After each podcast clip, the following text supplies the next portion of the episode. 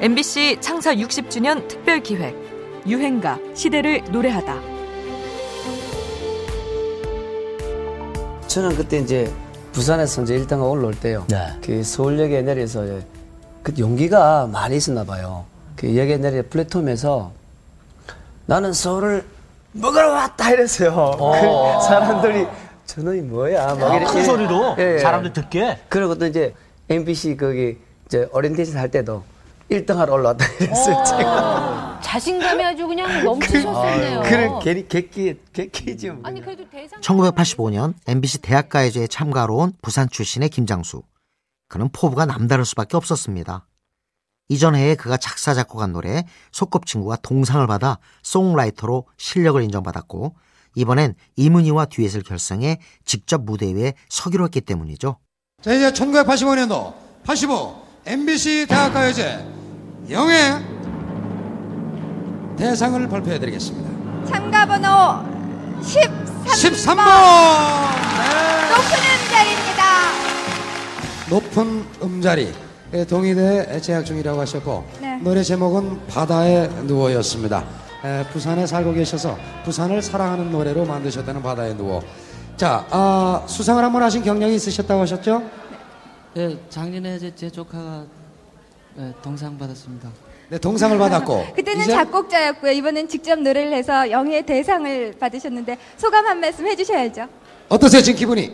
막, 막 떨립니다. 막 떨리시고 앞으로 좋은 노래 좀 많이 만들어 달라는 아, 그런 아, 상을 하시기 바라겠고 그렇게 대상을 받은 높은 음자리의 바다에 누워는 이듬해까지 전파를 휩쓸었고 여름만 되면 어김없이 되돌아오는 생명력이 긴 유행가가 됐습니다. 이 곡이 가요 탑10에서 5주간 1위를 차지할 만큼 절정의 인기를 누리고 있을 때부터 노랫말의 의미를 두고 팬들 사이에서는 설왕설래가 벌어지기도 했는데요. 혼탁한 세상 속에 무기력함을 표현한 거다. 인간 본연의 고독에 대한 비유다. 각기 다른 해석으로 옥신각신하는 사람들도 있었습니다. 최근까지도 인터넷에 가사의 뜻을 묻는 질문이 올라오고 있죠. 바다의 노원은 시인 박혜수의 시를 참고해서 쓴 가사라 그런지 직설적이지 않고 은유와 서정성이 살아있습니다. 파도가 밀려오는 바다의 전경은 참 수려하게 묘사되어 있는데요. 사실 80년대의 현실은 암울하고 답답했죠. 그런 답답함을 탁 트인 음악의 힘으로 물리쳐낼 수 있었다고 할까요? 그렇게 단순히 바다와 파도를 노래하는데 그치지 않고 80년대를 살아간 청춘의 시선을 새긴 곡이라는 점에서 젊은이들이 더 부지런히 따라 불렀던 것 같기도 합니다. 전성기 대학가요제가 낳은 걸작 가요 중 하나입니다. 높은 음자리 바다에 누워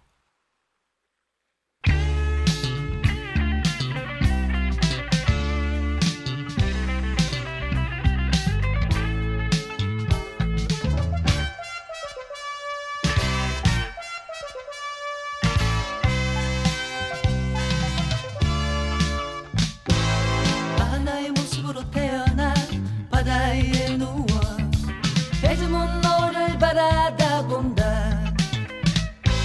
소리금 내 살에 젖은 파도는 눈물인 듯 씻기와 간다. 일만의 눈부심이 가라앉고 밀물의 움직임 속에 물결도 제각기 누워 잠잔다. 물결 처럼 흘러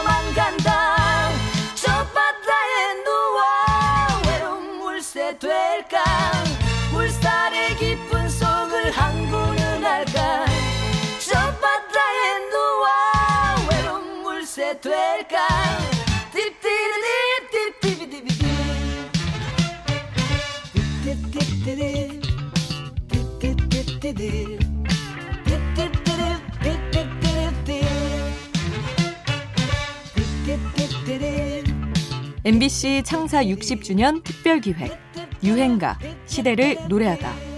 지금까지 음악 평론가 임진모였습니다.